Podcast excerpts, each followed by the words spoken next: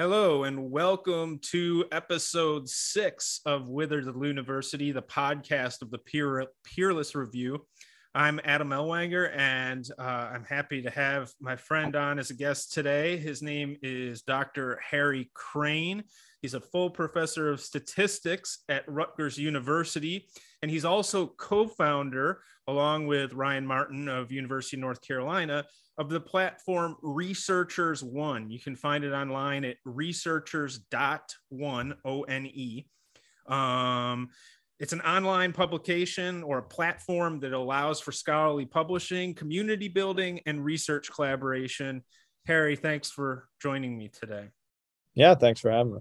So I, will start by uh, you're the first statistician that we have had on so far. Um, I, I'm trying to get as talk to people in as many different disciplines as I can. Tell us about your training. How'd you choose statistics? What does your research focus on in terms of statistics? These sorts of things. Yeah. So my my interest, I guess, um, growing up, I, I was always I was always good at math. I always liked math, and um, kind of just continued to do it throughout college. Actually, in college, my favorite subject was actuarial science, which was mostly using probability, not not on the probability side, not on the statistics side of things. And so, um, at some point, I decided to go to graduate school, though it wasn't what I originally wanted to do um, coming out of college. Um, and I wanted to continue to study probability. And for me, probability was associated to statistics, even though there's some kind of usually a lot of people go into math, but I accidentally went into statistics.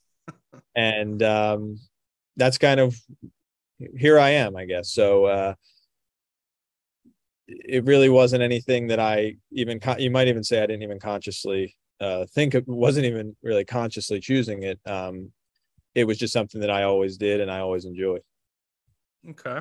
And so, do you still work with your research? Still fo- focuses on probability issues, or has it shifted since you've been a professor? Uh, I think yeah, it's still mostly in probability. It's become maybe more in the range uh, in the realm of applied probability, but uh, what I was studying was probability theory, stochastic processes, and it, it was on the kind of the more abstract or mathematical side of of statistics um, for those who for those who can kind of tell the difference. Yeah. So, in particular, when you talk about sort of applied statistics, one of the areas of interest for you is sports betting, right? Somewhat, although I wouldn't say that that's where my uh, research. That's not where your research. That's not really where my research is. Although you know, there's actually a lot of interesting things that come of that. What I like about that um, is, and this kind of ties into some things that I think we'll talk about that are not directly statistically related, but one of the things that I really um, I think is is not only interesting and fascinating, but really important is to tie what I do and how I think about things to the real world.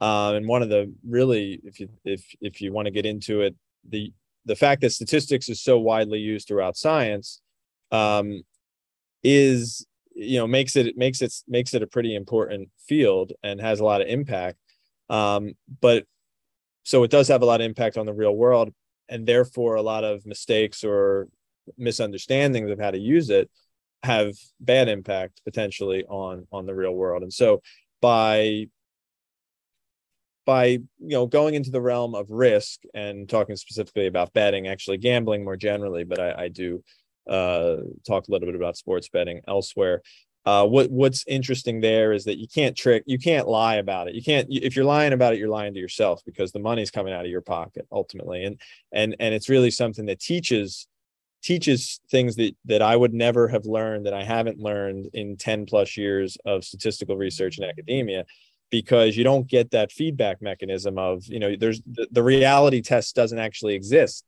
in pretty much any field of science. Um, because you don't have there isn't necessarily a clear criteria of what the objective is right? There's a statistical test that gets run. It it, it crosses a threshold and you say there's evidence for something but in betting you're either making money or you're not. That's fascinating. There was one course in college that i got an f in. It was business statistics. Um yeah.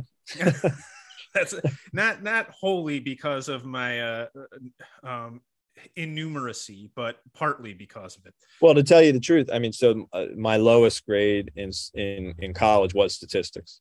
Really? Uh, and uh, like I said, I I my I liked probability. I did not like. I actually did not like statistics, but my low. Not only that, but my lowest grade was in statistics. Um, and I can, I guess, look back on it now and blame other people. I'm not trying to blame other people, but really, um, I think the way in which statistics is taught is it does injustice to the subject, but it also made it, for me at least, impossible to learn. Uh, and I and I don't think I'm alone in that. Most a lot of people's hate, most hated subject is statistics in college. Um, and so I guess I, I had it at 8 a.m. That didn't help. I see. Um, okay, so I came to know you through your work with Researchers One. And what Researchers One is, is an interdisciplinary platform for scholars to publish their academic research. Um, one of the interesting things about the site is that it circumvents the peer review process. Uh, people, if a scholar had a new work of research that it wanted to add to the site's library of research, they could put it up this afternoon and it would be um, available for other people to read and, and comment on. Um, and and so I wanted to talk to you a little bit about why you guys started Researchers One. Um, there's specifically I'm interested in in your thoughts on peer review and the, the sort of legacy system of scholarly publishing. Tell us about the problems that you saw in those contexts that sort of gave rise to this idea so when we before we started researchers one i mean we were uh, me and ryan martin were each um, both statisticians. So we we're in we have a pretty narrow circle of people in academia that we we, we are engaging with. But a common theme first of all it, it, was a common theme that everybody just complains about peer review endlessly. Uh, that you know they got their paper rejected this guy's this guy's an idiot you know all all, all kinds of things.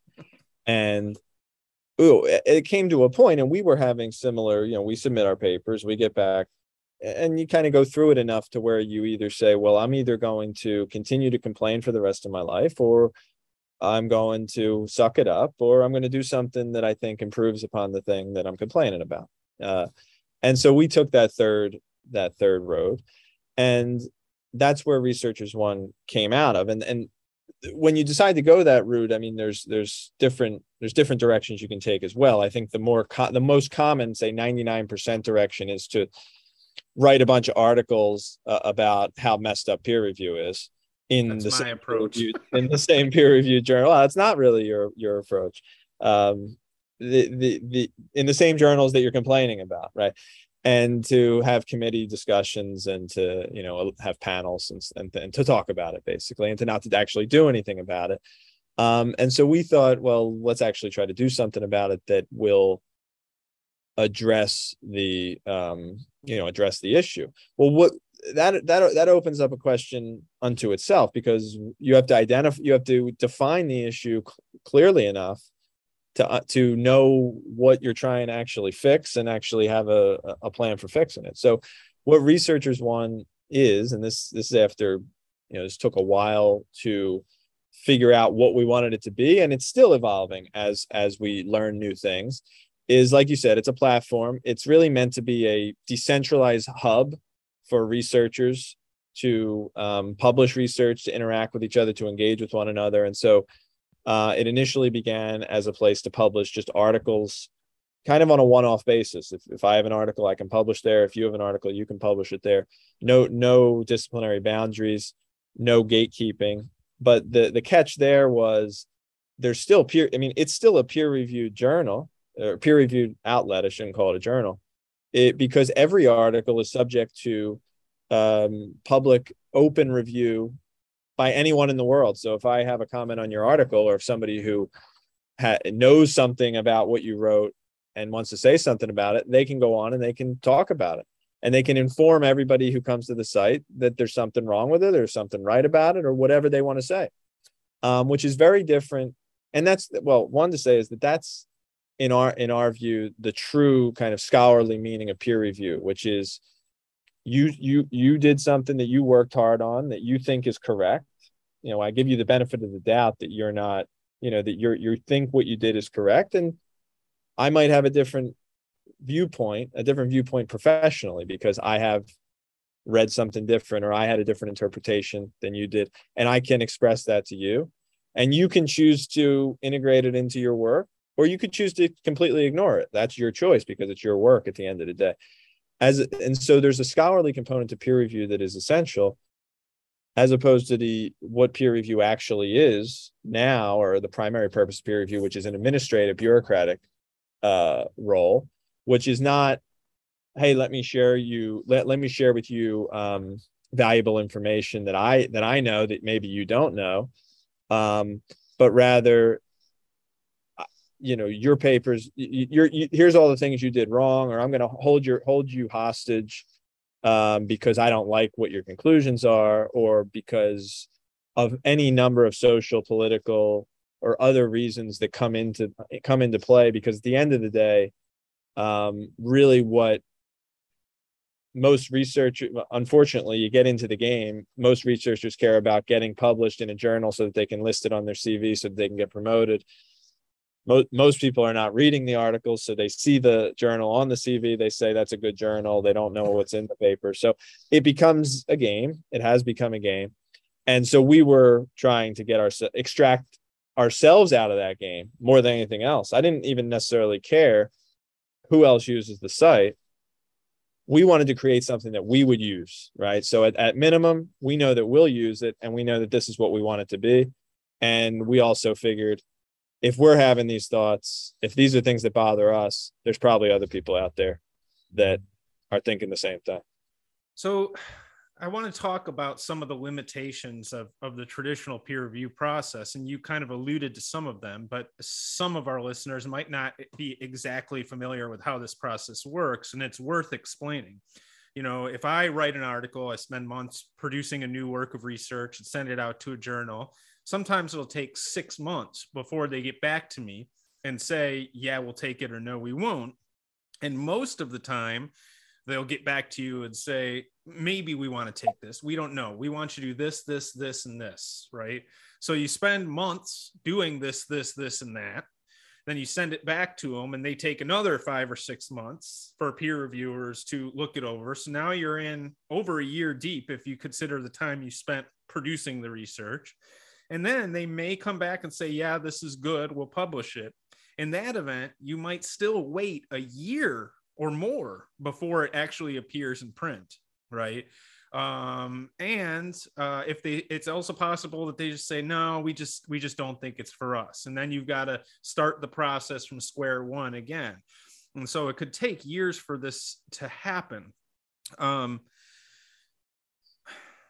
one of the things that I like a lot about Researchers One, is it collapses the time. Um, sometimes I wonder about how much time and energy is spent satisfying this or that reviewer in order to get something published, and how much of that time could be used to generating more research, not just an article that makes this peer reviewer happy have you ever had one of these reviews I, I wonder if it happens in statistics but it happens it's common in the humanities where a peer reviewer says yeah this is pretty good but you made no mention of this person's work and you just can't not mention it so you need to you need to do this or that um, does that happen in stats oh no absolutely that happens i mean i i um I've had worse happen. You know, I, I was through. I was. Uh, I was uh, I don't know if I was officially banned, but I was threatened to be banned from the Royal Statistical Society journals um, because I they're. want to hear about that. What happened? Well, there? There, there's, I, I, you know, the, what happened ultimately, I think, is that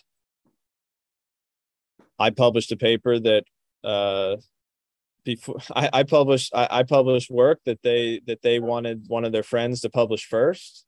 Uh, and um, so they decided that I I didn't I couldn't publish in their journal. Uh, and when I when I when I raised the issue, um, they threatened to just ban me from from ever publishing there again, which is perfectly fine with me. Uh, uh, but they they didn't carry through that. They didn't carry through with their threat. Um, but you know, so yes, this type of thing happens because at the end of the day, um, I think that of course some some research is more politically charged than others and your you know your field much more so than mine. Um, but the P there's still it's still just people. Uh, and people are just uh, you know unfortunately the the way that the way that th- that at least me and Ryan and in our work in our thinking about it you know we don't think people come into the system corrupt. I mean at least i don't think the vast majority of people i went to school with i mean your field might be different actually but you know at least in in in the in especially in math or sciences people come in because they have a genuine interest in the subject because that's really all there is. I mean you go through school you're learning math. It's, it doesn't um at least that's not when i was a kid. Now it might be different.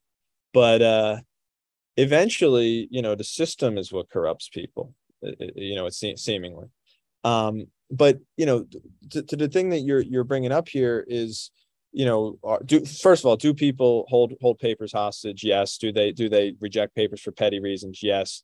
Will they find any number any number of excuses to reject a paper because it it, it competes with them or because it's in a competing group that isn't affiliated to their graduate students? Yes. These things all happen. Um, and so I, again it gets back to what were we trying to do when we created this was uh, you know it gets to the question what what are we trying to do here? What exactly is the point of all of this? Why would you wait three four five years for your work to be published? Why would you care so much about what or why should you care about what an anonymous person thinks you should put in your paper? Um why should and, and these are all questions that are worth it and maybe the answer is you should care for xyz reasons but in a lot of the cases we we determine and it, i believe well, you shouldn't care um you know quite quite honestly you just should not care and since you shouldn't care the system should not be set up in a way that forces you to to act like you care um and right. so if i don't want to cite scholar x or if I didn't, it's because I didn't want to, and that's not a problem, right? Yes, and also, I mean, the thing that people seem very afraid of is that bad research will get published. Um, and there's there's a few things we can discuss in that. One is that bad research is almost the the is is actually the vast majority of of the literature. So you're not it's not working. Um, but also, who, who why should I care? Why should I stop you from writing a bad paper why do i care how you spend your time and what you put your name to? I mean i i can try to help you out. I can try to say i think this i think that genuinely trying to but at the end of the day if you say no in the interest of you thinking this is what's best i disagree what you think is good i'm going my way then you have the consequences for that or you reap the rewards of that and i an anonymous person why should i as an anonymous person care I don't share in the benefits, and I also importantly don't share in the in the um you know in the grief or in the in the criticism when you publish some, write something because I told you to, and it turns out to be wrong or it turns out to be stupid. So this is this is my uh, where I kind of gave up on on the peer review process as it exists is what you said is it, it markets itself as kind of a, a, a quality insurance mechanism but you look at the fields of sociology, psychology, and the replication crisis, we're learning that, in fact, all sorts of public uh, or published research cannot be scientifically replicated and therefore is, is arguably untrue. Um, in my field and in the humanities, essentially 90% of the scholarship gets published as just straight up political advocacy or activism, uh, masquerading as kind of uh, analysis and um, analytic work. Um, so I wanted to share because you talked about your experience uh, with uh, um, a threatened ban. Um, what happened to me recently is I started getting a lot of desk rejections when I send a manuscript out right? The editor will just say, yeah, sorry, I don't think it's a good fit. I'm not going to send it out for peer review. Um, and my response will be, well, like, isn't that the function of peer review is to see if other people think it's a good fit? Um, no, blah blah. And the flagship journal of my field, um, Rhetoric Society Quarterly, uh, the editor actually got back to me when I when I pressed her on the the reason for um, the desk rejection, and she said that she didn't want to publish anything um, associated with anyone who has a whiff of transphobia attached to them. Um, I had discussed transgenderism in my book the article that I submitted had absolutely nothing to do with uh, questions of transgender identity. Um, but never, I honestly, I appreciated the fact that she was willing to just say, Yeah, I'm just not sending it out for peer review because I don't want to publish stuff from you. Um, right. But it surprised me that then I went to Taylor and Francis, who owns God knows how many academic journals and, and publishes them. And I thought that they'd be really interested to see this right? I sent them the emails, all the documentation. I was shocked to learn that they're like, yeah, that's fine. Um, yeah. and and I I wonder, you know, like, uh, have are desk rejections common in, in statistics? I, I when I was a younger scholar, I never got them. Now I get them all the time. I mean, maybe I'm maybe I'm uh, in, in imagining dark motives here, but I don't think so. I'm trying to think. I don't think I've ever had one and and in in in a way um, you could you could argue that that's not good either because it wastes a lot of time actually as i as i sit here and talk i completely forgot about this uh, what year is it now oh so i've i've had a paper under peer review since 2015 what that um that i still haven't gotten back the first round of reviews for um so i forgot it existed actually um so anyway uh, you know that stuff happens. I've had uh, journalists re- refuse to acknowledge that they received a submission from me. Mm-hmm. Um, you know, I guess that's like the best way to censor is just pretend you never got it. Right. Yeah. So um, I don't know how often it actually happens. I mean, you know, I as far as the peer review process is concerned, I me, me, you know, so me and Ryan have written things on the site of, you know, we originally wrote kind of a manifesto of sorts of, of what our original motivations were.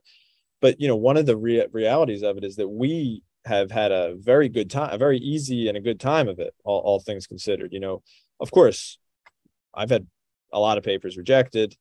Uh, and, and, you know, when you're young, these things hurt, these things hurt more than when you're older and you get more kind of excited about it. But all in all, you know, I was able to publish in you know the top journals in my field. I don't think that I was being, except for the the one uh, situation I mentioned, um, there was nobody had an axe to grind um, with me at least up until that point. Um, and so that those those weren't issues. Um, those weren't issues that we had to deal with. Um, now in statistics, has this changed? I mean, because once we started uh, Researchers One, which was around 2018 um, now I just publish all my work there, so I don't I don't actually submit to journals in my field. So I haven't been rejected in a while, but I haven't I haven't done anything uh, in that realm for a while. Um, but the, what you mentioned about your desk rejection based on your think about it on your whether it's your identity or actually on someone's perception of who you are, which as you the article itself wasn't about the topic. Um, even if the article was about the topic i don't know if it if it fits within the scope of the field or not you know doesn't mean that it's automatically disqualified. Um, but this stuff happens in science as well because i mean in statistics couple of years ago. So one of the founding fathers uh, no the founding father of statistics uh, ra fisher um, and he also founded genetics as it turns out. So he was pretty much a big deal in uh, in the early 20th century um, and was one of the probably the best scientists of his for sure of his time. Um, he so there was a, a, the biggest award or one of the one of the bigger awards in statistics is kind of a lifetime achievement award was to give what's called the R.A. Fisher Lecture. Um, but he was, I guess, Fisher effectively got canceled and his name was taken off the lecture because there was some association to him that he was a racist, which actually all of the history and all of the firsthand accounts completely it was it was complete opposite in fact but uh, the the convenient narrative was that he was a racist and so they took him off of the lecture so in the in the end is that a, is that a huge deal i mean it is a big deal it's a small deal because in the sense that i don't actually really care whose name goes on a lecture if the lecture even exists on the one hand but once the once the lecture does exist, if we're going to change it, the reason for the change, the change could be we don't have enough money to fund it. Change could be we just don't feel like showing up to this lecture anymore. But the reason matters. And this particular reason is just a completely, um, well, it's a made up reason, but also it doesn't, it, it gets to this problem that there's a sign, there's someone who there's a person and then there's all of the things they did that is extremely important and everybody is still using to this day and all of modern statistics is pretty much based on who cares about the person the stuff that are we celebrating the person or his accomplishments um, or what he says or what his science is and that's something that's been completely lost uh, and is continuing to get eroded uh, as we go on i wanted to pick your brain a little bit too just on the the the features of print scholarly publication. Um, I wonder, it's getting increasingly costly to publish uh, print journals and this this sort of thing. The infrastructure exists, like Researchers One, to render them obsolete, at least in theory. Um, I also think that because of the print nature of the journal, it artificially limits um, the length of scholarly work, right?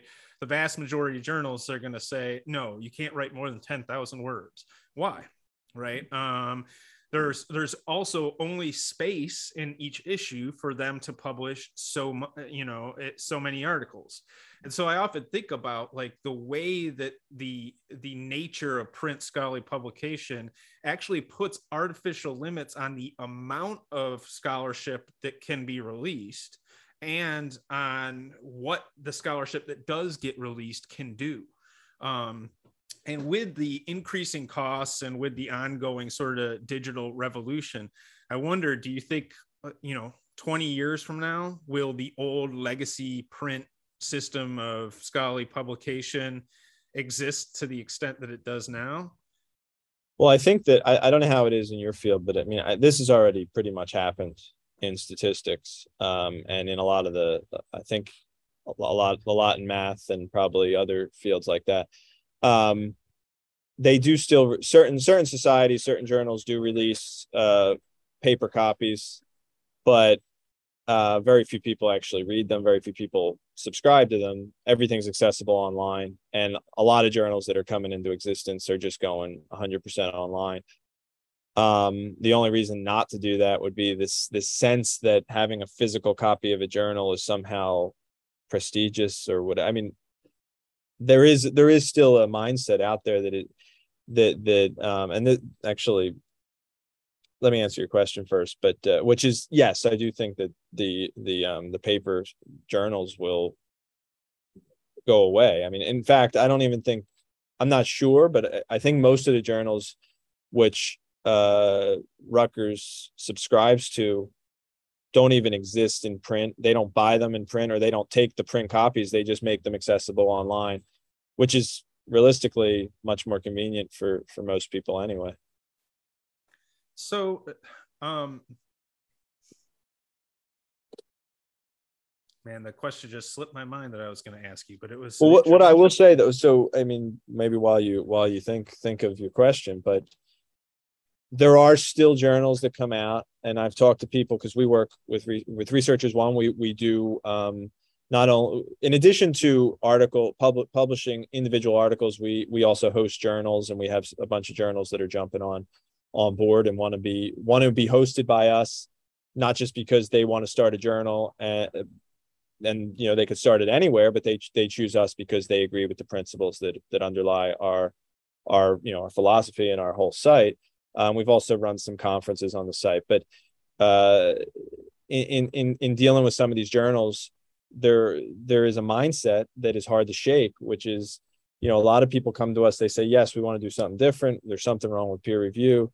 Um, we want to work with you. And then there's there's actually there tends to be kind of a lull where they kind of go away and it's unclear whether they're going to they're going to do it they're going to pull the trigger they might go and do it the more traditional way. And, and there's this tension, which is that when, especially for um, those who have made it further into the careers in the within the the, the current or what used to be of the paradigm, and now it's kind of changing, but this is kind of ingrained in them to do things a certain way. And the idea uh, in one particular case was that having a print version of a journal meant something really important. Um, and ultimately i don't care. Go ahead and do it but that's not something that we do. Uh, so we, we don't provide that service. Yeah. You mentioned that that nobody reads the print journals anymore. And sometimes i wonder if this has created a different sort of scholar. Um, i think that a professor who was you know 30 or 40 years our senior um, the way that you did research is you got your quarterly copy of this hard journal and you read the issue right? And i think that what that gave a lot of scholars back then was a very good 35000 foot view of the discipline you know and what's going on. I don't know about you but like i never pick up an issue of a journal in my field at least not since grad school and just read it cover to cover right? Instead what i do is I have my very narrow little areas of interest within rhetoric, and I search databases for particular articles that address my narrow interests.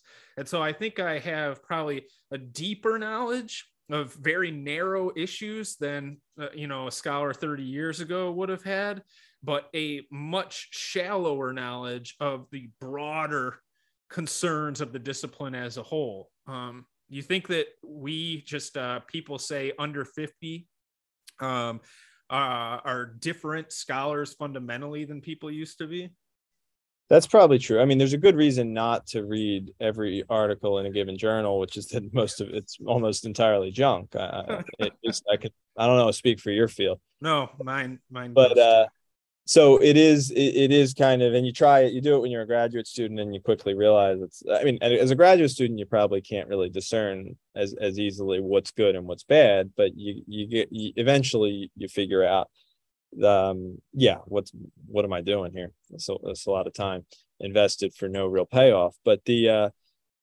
so i mean but to your point that's a good point. And also it but it underscores that the fact that journals themselves it underscores why specific journals and prestigious journals and high quote unquote high impact journals actually used to in a print actually have a meaning or have a purpose. Because if i didn't subscribe to the journal you just published in i didn't read your article um, and if i do subscribe to it and the more likely i'm going to subscribe to the top journals in the field that's why I saw the, articles. So that's why you want to get into those articles. So, or into those journals. So, you know, that that's something that is a vestige of really it's a technological, I mean, it's just a, it's just technology. The technology that we used to be working on was basically a printing press and you write on and you put it on paper and you mail it out.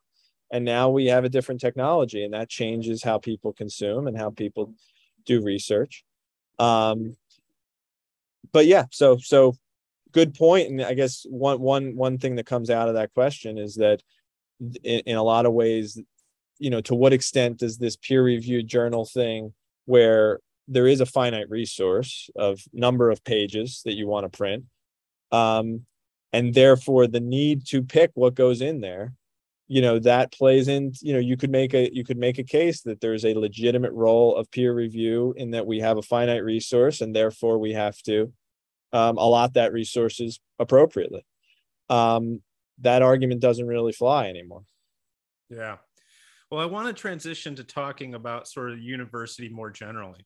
And I think that both you and I, um, and basically everybody I've had on this program so far, agree that um, the university is in crisis um, and that ideology uh, and and sort of uh, political activism have a lot to do with this and have corrupted um, some of the the traditions and values of university life. I ask everybody, how did this happen, and how did it happen so fast? Do you have ideas about that? So that I don't know. I mean, so that in some way, I, I don't, I can't, you know, put a pinpoint it. Um, you know, for, but I, I, guess what I what I would want, want to think about, you know, what ex- I guess the question is, what I would ask is what what just happened? You know, exactly. I don't even know what to say. How did this happen? Because I don't even I can't really wrap my head around what. Okay, what do you think happened? Well, no, what I mean is, I'm not trying to say that I, I don't understand what you're asking. What yeah. I it, it's kind of, you know, when you think about so so the the universities by and large, and I would, you know, probably nine, we'll say 90 plus percent of them or more, have been overtaken by political interest, as you said. This has now infested itself into every aspect of almost every aspect of academic or intellectual life all the way down to not just not just to you know what the policies of the university are with respect to discipline and behavior but into the fields of study the research what is and isn't allowed to get published in a scholarly way what you are and aren't allowed to comment on as an expert in a field that has a legitimate kind of background and experience to to comment on such things. Um so really i mean what has happened i guess is you know academia has always had a i don't know about i shouldn't say always but for a long time has has had a has had a liberal slant. Um and it was kind of understood that you know it was kind of well understood but still you could to some extent still reason with people or have certain conversations with certain people. As time has gone on that that ability has completely gone away. Um, and what's what I think has actually happened is that whereas this is this is feel free to disagree with this or to kind of fill fill in some gaps. This is just from where what I'm looking at. You know, the university was this kind of um, bastion of liberalism, but now that's actually the university is actually just like everywhere else now. I mean, things have actually spread so far into society. It's not just that it's somebody teaching philosophy or English who has a certain you know political stance. These are things that have become woven into into society and, and government and everything that you know all aspects of life.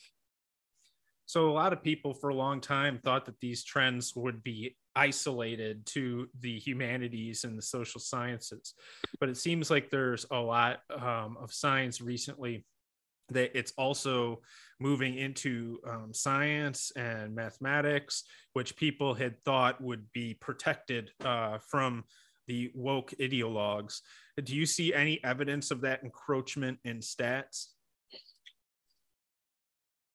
So, what I would say, uh, so in terms of, so I think that you have to look a lot harder and and kind of know a lot more to detect it because it's it, you know for the most part at the end of the day 99% of research or more in statistics is not something that can be can be woke right? I mean I, there, I i can't imagine how i could make my probability papers woke or not woke right?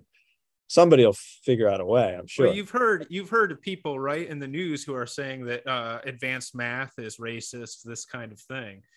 Um, yeah so so you know those things of course. I'm, I'm just trying to think actually I, I think are you asking actually in the field the people who are practicing.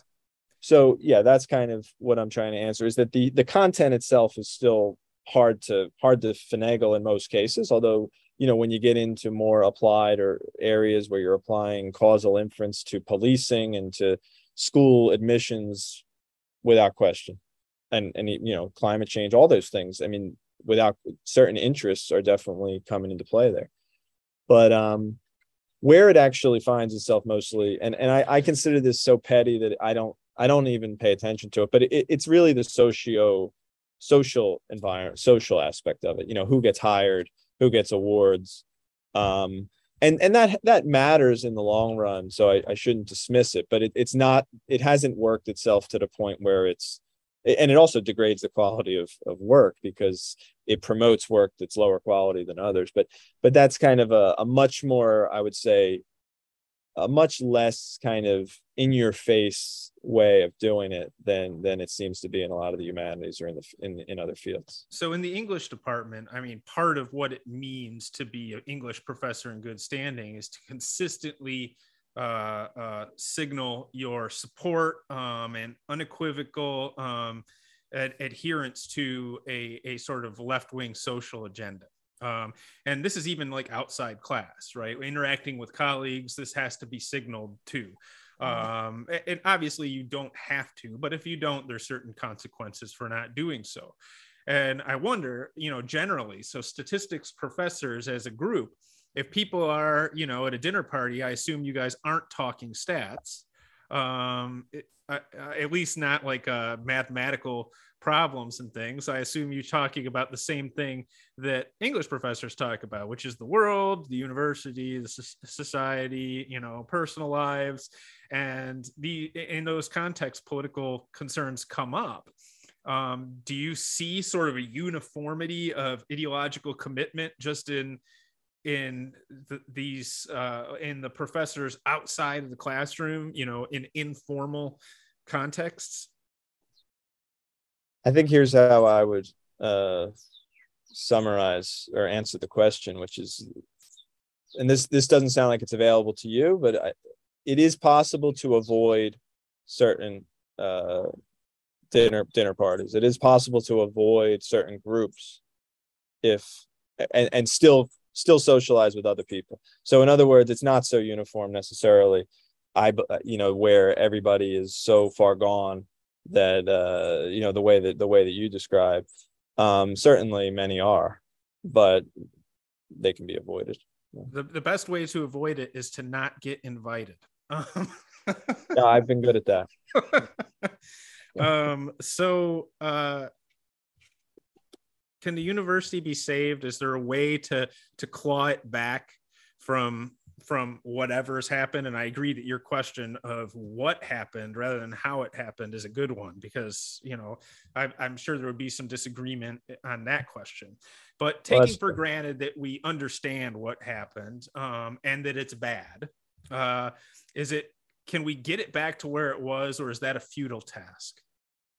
Right. So I, I think this depends for it depends on what you mean by clawing back what you know we'll get to I, I don't think i don't know if we want to go down the, you know what would we be restoring exactly? What would we be repairing? Okay those are the first questions. And you know is it something that's worth restoring? You know those are those are separate questions but can it be done? I think over a hundred year period anything's possible right? Uh oh but if i would say over the next five to ten or even 20 years no i don't think anything's going to change.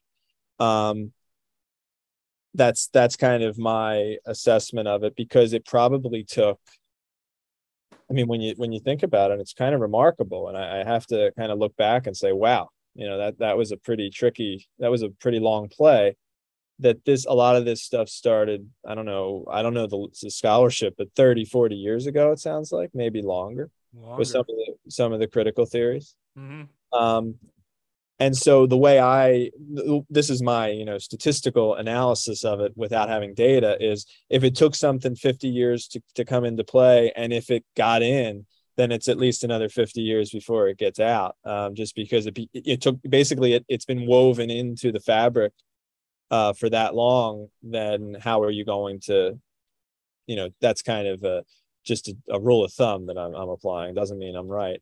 But so that's how I would think about it. No, I don't think it's going away anytime soon. And I and I and I don't think though that maybe I'm wrong about this, but it doesn't seem like there's that much will or desire to, to make it go away uh, from the inside, right? And so I think that this is where uh, you know we're we're asking the question: what would be what would be be repairing exactly? What are we trying to restore? Um, and I think that you would get very different answers to that. Um, and I think that in a lot of cases, it's not necessarily clear what you're restoring because the thing you're going back to might be a lot better than where we're at now. But you might say, well, actually, if I had to sign up for that, I'd, I'd rather not either. Um, and so, how far are you trying to go back exactly? And then you end up to a place where universities barely existed or you know didn't they never existed in the form that ideally in our head we think well it must have been better. It must have been just like we dreamed of when we went to graduate school and it probably never was. Um, and there's also a sense and this is where uh, to, to tie it back to researchers one because when you think about the journal system which is a small part of academia very small part um, of academia and when we were thinking about well, when when you think about okay, there's a lot of things wrong with it. Okay, then what do you do? You can say, well, can we fix it? And a lot of people go the route of fixing it. Um, we we didn't go. We're not. But just to be clear, we're not trying to fix it. We're just saying this is something different. We think it's beyond fixing. Number one, and we also don't think it deserves to be fixed. um, and i think that it's it, i think universities have, have actually gotten to that point and i think that um, they don't deserve to be fixed. They they want what they have. And i think it deserves the you know or you know the benefit whether there's benefits whether it's the good or the bad whatever comes of it is what it deserves.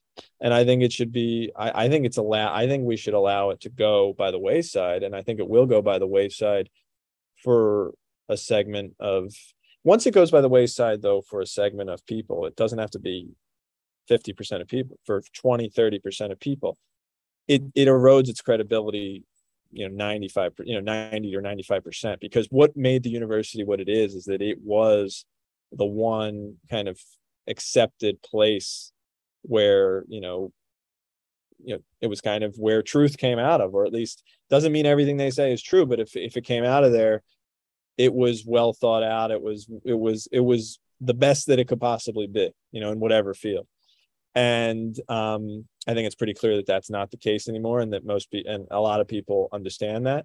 And as things continue to erode where people aren't interested in going to college anymore for these reasons they're finding alternative avenues the value that college or is supposed to provide is obviously just not there. Um, then it continues to erode what it is that the what it is that you when you say can we restore it what it is you think you're restoring is not you know it, there's not there's not going to be anything to restore at that point. Yeah it's That's kind of a really good answer. When i think about things i have in mind of restoring it's standards it's um, the, a, a space where open discourse dialogue can actually happen again those sorts of things. But i i agree with you. It in some senses it doesn't deserve to be restored. This is something i think about is is the system so hollowed out now that at some point in say the next 50 years it collapses under its own weight. Um, it sounds like what you're saying is these things might happen but you and i probably won't see them in our professional lives. Well that's because maybe our professional lives might be like another year and a half but uh, that, that maybe wasn't what you meant there.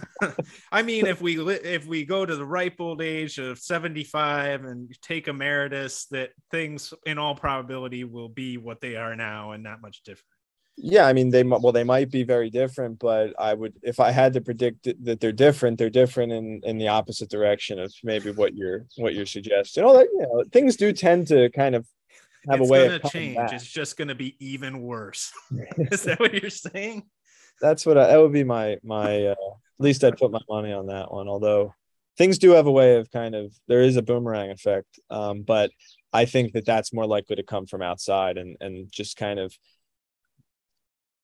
yeah i don't know what it's going to be. I can't predict what it's going to be but i just think that you know there, there's a quicker it's just it's just like uh we don't we no longer need print journals anymore. I mean that's a very narrow small thing but do we really you know there's going to be a point and there's it's quickly becoming apparent that we're not we don't really need. I, it gets back to maybe the questions that we ask you know when we're talking about peer review. What is it we're trying to do? You know with a university what is it that we're trying to to do here? What is the purpose that it's supposed to serve? And We do know that it doesn't serve those 4,000 of them? we know that it doesn't serve that purpose right? But Yeah. but you know what is the purpose in the first place? And then it becomes apparent i think that for the most part they don't they don't really uh they're not even close to serving that purpose. I think for most people just to put it in co- be a little more concrete for most people you go to college to get a job or to meet people and to do um and apparently now that's not really what colleges help you to help you to do.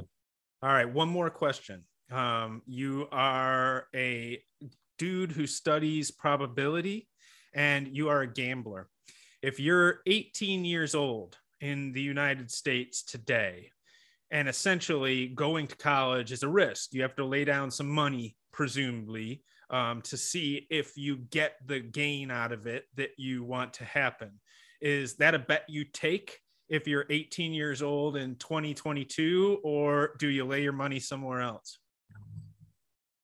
so that's a I, very good question so if if the the, the people who are the, the most diff the people who are in the hardest position of all are the people is that is, is who you just said the 18 year old today because i kind of feel like today you don't have a you don't really have good options because there's no alternative.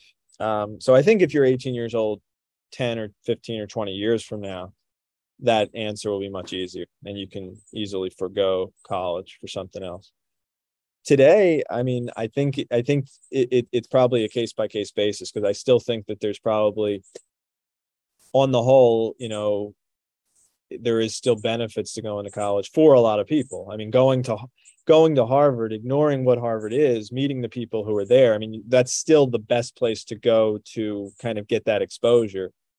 Uh, and ultimately that's where the value comes in right? And so it's unfortunate but i, I think that that is there today you're really stuck but i, I still think that it, it, it it's on the side of of better than not uh, if you can go to the better schools to the to the lesser schools you know you could and by lesser schools i just mean really at, at the end of the day you know the educate I, I don't believe that it's about the education um, i think that now especially you can learn you can learn whatever you want pretty much anywhere. Obviously, the and the quality of the education is actually not very good, uh, depending on the fields, because it's tainted by the things that you're talking about. Um, but it's really the access to the networks and the so it's it's the social element of it. Um, and so that still is the place to go. Uh, and I think that over time that'll change, and my answer would change over time accordingly.